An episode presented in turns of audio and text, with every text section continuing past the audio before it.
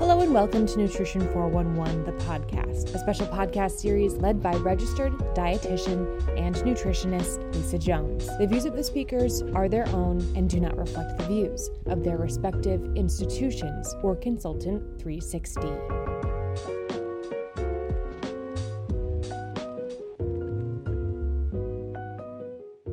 Hello, and welcome to Nutrition 411, the podcast where we communicate the information that you need to know now about the science, psychology, and strategies behind the practice of dietetics. Today's podcast is part of a series of episodes on diabetes technology featuring a Q&A with Livleen Gill and Rachel Stahl Salzman. Welcome, Livleen and Rachel. Thanks so much for having us. I'm excited about this episode. I want to take a moment to introduce each of you first. So I will start with Livleen Gill. Livleen is a president and CEO of Apostle Group LLC, a consulting company that provides innovative solutions to clients in healthcare, food, and nutrition. She's also the CEO of Wholesome Village in, Company in Rockville, Maryland. Previously, she was a private practice nutrition consultant for more than 20 years and food and nutrition services director and outpatient dietitian at healthcare centers in Maryland. She will serve as the Academy of Nutrition and Dietetics president in 2024 to 2025 year. Next, I want to introduce Rachel. Rachel is a registered dietitian and diabetes care and education specialist in the Division of Endocrinology, Diabetes, and Metabolism at Weill Cornell Medicine in New York City. Rachel is passionate about empowering individuals to make sustainable lifestyle changes and leverage diabetes technology and digital health to improve their health and quality of life. So, again, welcome, Livleen and Rachel. Thank you. We're going to talk a little bit about telehealth. And the question I want to explore is the impact of telehealth on diabetes care. I'm really curious to hear about the benefits and the challenges in your opinion. So, Rachel and Livleen, what are your thoughts on? Let's start with the benefits first. Let's start with the positive. sure. For us, the benefit was, you know, when you see the individuals, the patients in their home setting, one of the things it took away the issue of I don't know where I wrote down what my numbers were um, you had access to the the, uh, the meter, you had access to the reports. You could also see in real time whether they knew how to use the, the meter. You could see whether they had the medication and were able to look at whether they could pull this insulin or not. Those were some of the things for our team were very beneficial. Our cancellation rate also dropped significantly for visits with uh, with telehealth. So the continuity of care and that access to care really was much was much improved for us. So those were my takeaways for the benefits of telehealth. Rachel, what are your thoughts? Yeah, I would add we are living in a more digital world than ever before. And now, with access to cloud based software that can integrate the data from the patient's glucose meter, from their CGM, from their pump, right onto the internet allows us to easily be able to observe their data not only during telehealth visits, but also between visits. And the term I'm going to use here is that term remote patient monitoring. Um, so that has definitely expanded and ultimately helped improve care. I would definitely agree with Livleen. People show up more than ever on these telehealth visits. The no-show rate, I completely agree. Um, is very low. And this has been for many reasons. It's convenient for the person. You know, I live based in New York City where people can have long commutes by car, by subway. Just this past week, President Biden was in town and that, you know, caused so many delays in the subway. Patients were arriving so late for the ones that were showing up on an in-person day. So it's just allowed more convenience and people are actually wanting it. You know, we, you know, since COVID and since the doors have opened back up, you know, we've really been able to balance telehealth and in-person visits really based on demand. And what we see across the board in our adult endocrinology practice is that many patients still very much want virtual visits. Um, and we've seen great success in helping to ensure that they're using the technology the right way. I've, you know, I could demonstrate how to use an insulin pen by holding it up on the screen. They could have their device and I show them where to place it on their body. Let's say if they're inserting a CGM. So it's been a really great experience overall. Yeah, that's fantastic to hear, especially the point about the no-show rate is low because it be kind of begs the question I was thinking as you both were speaking is do you ha ever have any patients that are like, no, I want to come in because I can't figure out how to use this technology or there they, there's a barrier there? yeah, I do think there's still a need for in person for certain people or for certain times. You know, I, I think what we've seen too is if we have all these virtual visits, it's important to get them in person to do a physical exam, look at them physically, right? Because we do get a lot of concerns of people maybe you know self-reporting their body weight sometimes hard to trust or is their scale accurate so there is definitely still the need and from my perspective for in-person visits Yes, of course. And then the other thing I was thinking is what's the number one thing that when you go to doctor's office and you're waiting and your appointments say at noon and it's like 12 15, you're like, okay, well, they didn't call me back yet. So it's another reason why your no-show rate is is down so much because people probably love it. Like if they have an appointment at noon, somebody's going to be there right at noon. You're not waiting in an office. I would just add, you know, there was always this concern, even before COVID, we were starting to think about incorporating telehealth, and it was, you know, only certain types of select patients, only in certain, you know, New York State, and you know, this and that, and, and people were concerned that it was going to lose that human element, the human touch that we do have in like true face-to-face in-person appointments. But what I found is that we actually get to know them so well during telehealth, and I'm sure Livleen could agree. We see their family running in the background. We could go into their kitchen. They they could show us exactly the food that they're eating that's in their house. Uh, so I feel like it's been a, a really great way to have a personal touch, being able to meet with them virtually. Oh, I love that, especially about you can see like what's going on. Like you, they can show you their fridge. They can walk there and show you what's in their refrigerator. So that's another great point.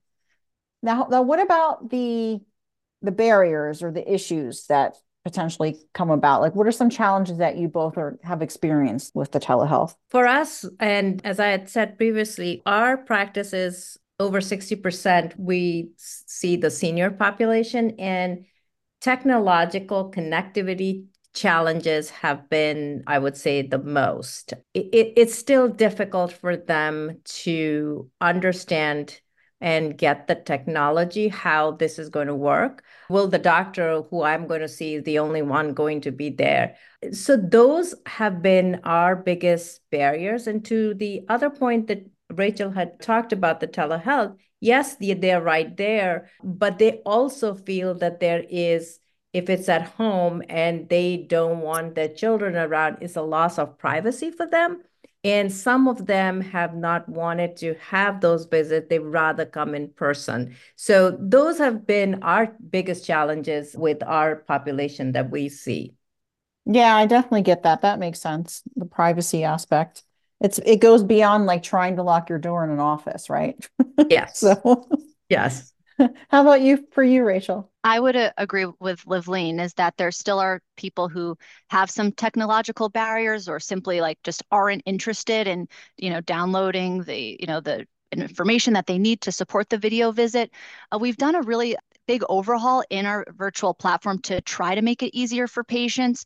You know, we started with, uh, you know, a separate link out through Zoom where if the person didn't have a Zoom account, they'd have to create an account or, you know, that would just add another element. And more recently, it's embedded right into our electronic health record. So it does make it easier for the person. And we do provide an IT team to help support them. And I think just knowing that we're fortunate to have medical assistance staff that do call the patients before each visit to make sure they're set up, make sure they're ready. That way, you know, we're not stuck waiting for them trying to connect, that they're ready to go at the time of their visit. So that's been helpful, is just having the human support and access for them.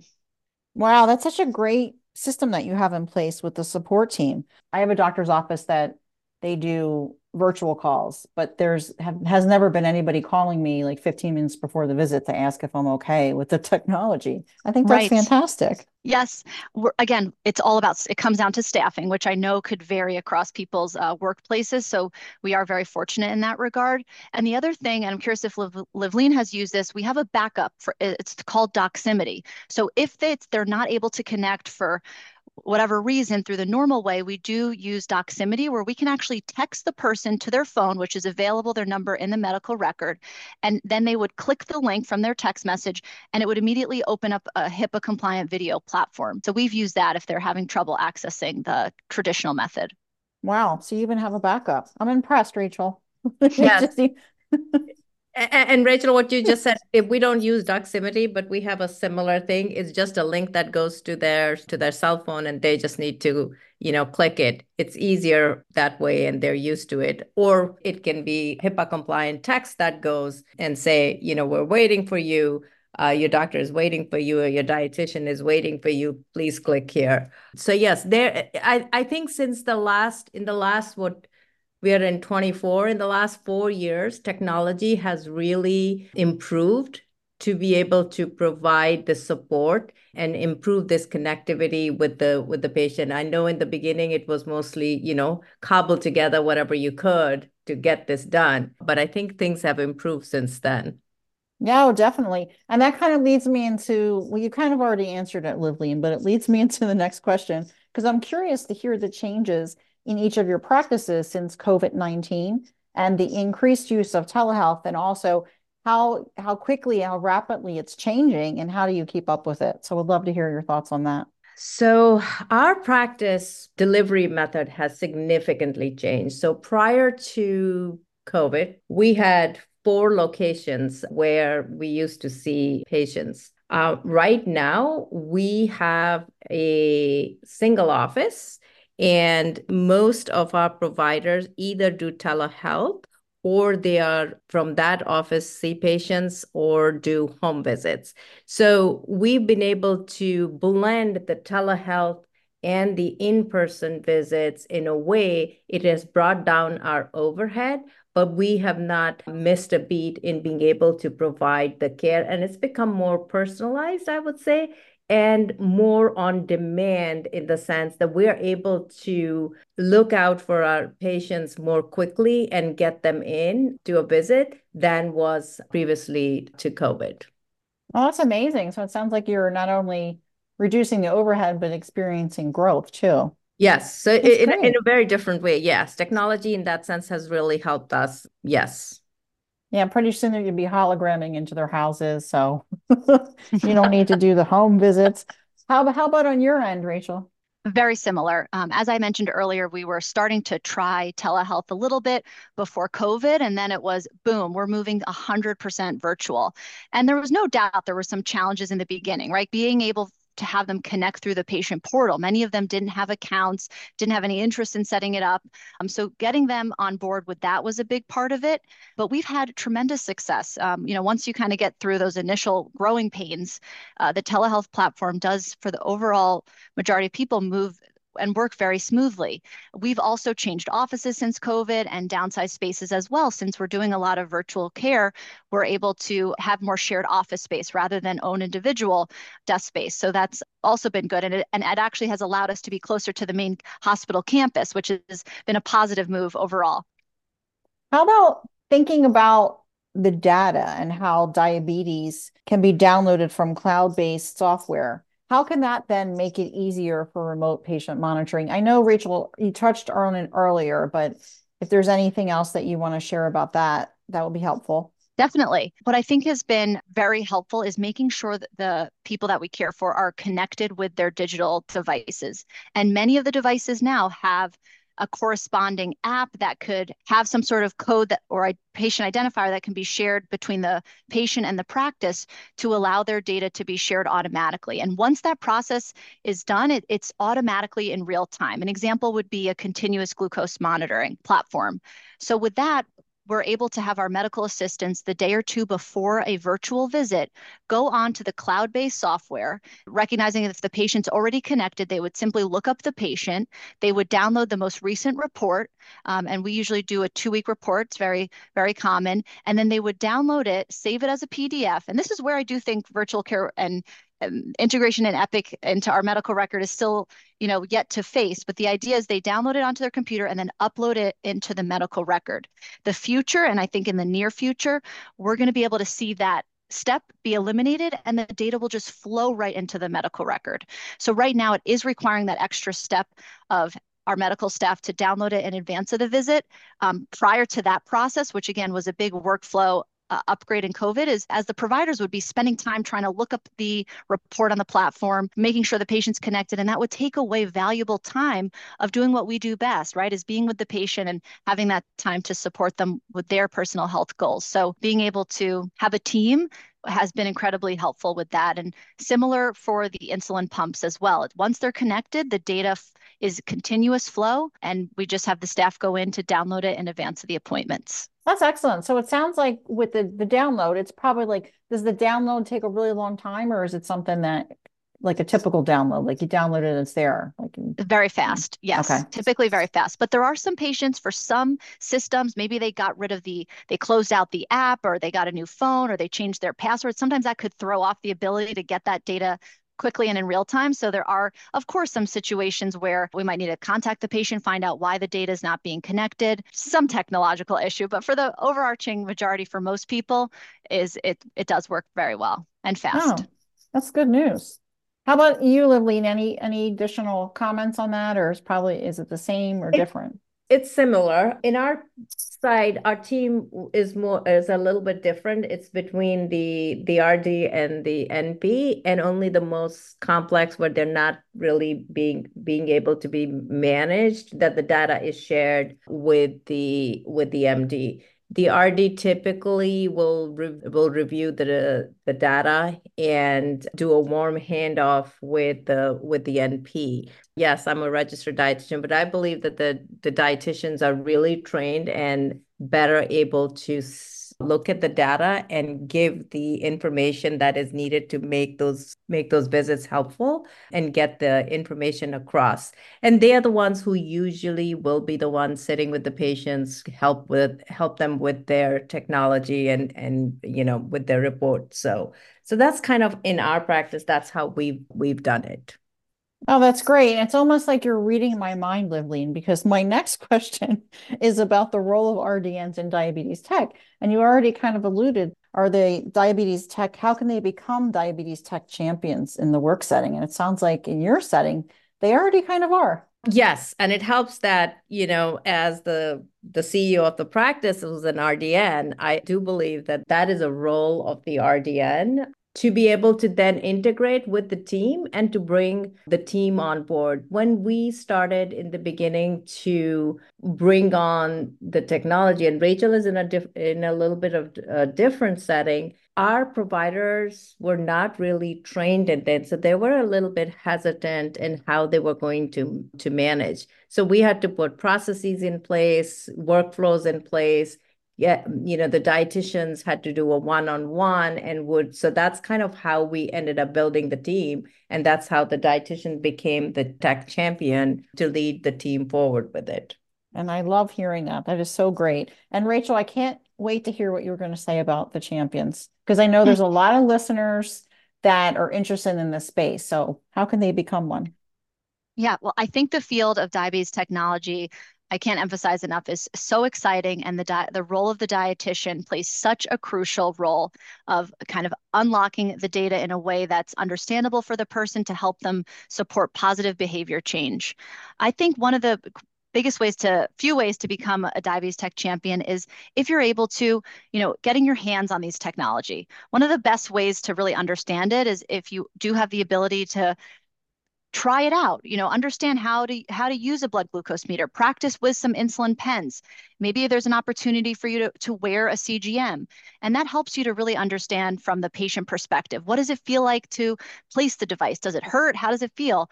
Being able to provide some personal feedback around that could be really really helpful and then I think as the RDN, this is our time to shine, stepping up to the plate to really show the value that you can provide in your practice setting once you're more comfortable with the technology.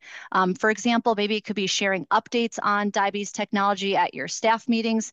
I think we can all agree of new FDA approvals like each and every month. It's hard to keep track of it, um, but doing your best to, to stay up to date. I would also add, you know, having that CDCES credential has been extraordinarily helpful and to build the confidence of being comfortable with diabetes technology and really great resources from the Association of Diabetes Care and Education Specialists and the American Diabetes Association. And of course, I have to shout out the diabetes practice group. So, um, you know, there's a wonderful team there. There's actually now we set up a mentorship program. So, again, if you are interested but not really sure, we now have a mentorship program where you have the opportunity to potentially connect with a mentor who can help support you. Yes, mentor. I think that's always so great to grab a mentor, especially if it's a space that you're you want to get into. It's helpful to have the mentor to help you. It's helped me so much but being able also to right to shadow you know asking to shadow providers that maybe are more uh, seeing a lot more of diabetes technology having discussions with them. I think a lot of it you know just comes out to being proactive as as much as you can to be exposed to it. Yes great tips thank you. Now how about some examples of initiatives that you led in your practice settings to be the the diabetes champion? I know you kind of talked about the mentorship. Is there anything else, any other initiatives that you'd like to share? Sure. Yeah, one initiative that I've been co-chairing for a few years now with my colleague, Dr. Jane Seley, is the Diabetes Champion Committee. And this is a group across our NYP Cornell Hospital System with a goal to provide knowledge and skills training for healthcare professionals in diabetes care.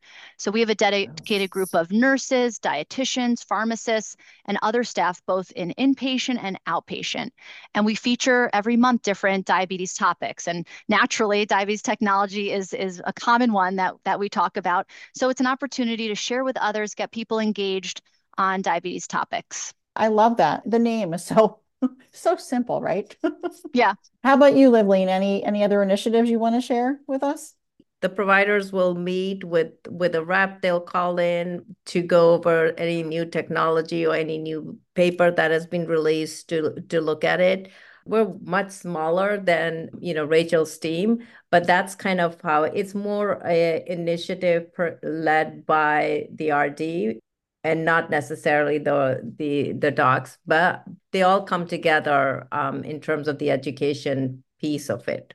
What I kind of want to know next is we've had this discussion about telehealth, and in the end of it, there were so many takeaways. But if you could just identify one key takeaway for our audience, what would that takeaway be? Let's go to Rachel first you know, something that really excites me is that we are just in the beginning of what telehealth can offer for us. You know, I think about how it's really moved that face to face from in person to the computer screen. But I think what we're going to be seeing and hearing more of is how we can incorporate other aspects of virtual care into it, maybe virtual reality, being able to simulate real world scenarios with the person. I think about bringing them to their restaurant, their favorite restaurant, and helping them decipher what menu or, you know, how to connect with their their favorite Aunt Betty who insists on having them try apple pie when they know they want to try to eat less. How we can take the knowledge that we share during our face to face visits and maybe simulate more engagement, kind of this idea of more virtual reality into our our meetings. Virtual reality i love that. That's great. That's i keep seeing more and more and i'm sure rachel you probably keep up with the research on that as well but i keep seeing more and more talk about that and how they're it's advancing. So thank you for that. How about you livleen? I think, think? Tele- telehealth is here to stay for long term and it's going to shift and change a little bit but it's just going to be one of the delivery modes of care delivery is not going to replace completely the in-person visit, but maybe one day it will. But it will. But it's definitely a needed, um, you know, modality to provide access to care for those individuals living in rural, urban areas, um, and to be able to bring, as Rachel said, you know, the aunts and the family members into the picture when you're providing the care so that everything is right there. You don't have to wait for the next month to bring them in. Yes, that is great. It's just another delivery mode in the future. Like there's probably going to be other ways too, like we'll be talking about in, in another couple years. I don't know what they're going to call it, but whoever discovers the next innovation, right? Yep. So thank you. Thank you both for sharing your wisdom on this episode. Thank you. Thank you. For more nutrition content, visit consultant360.com.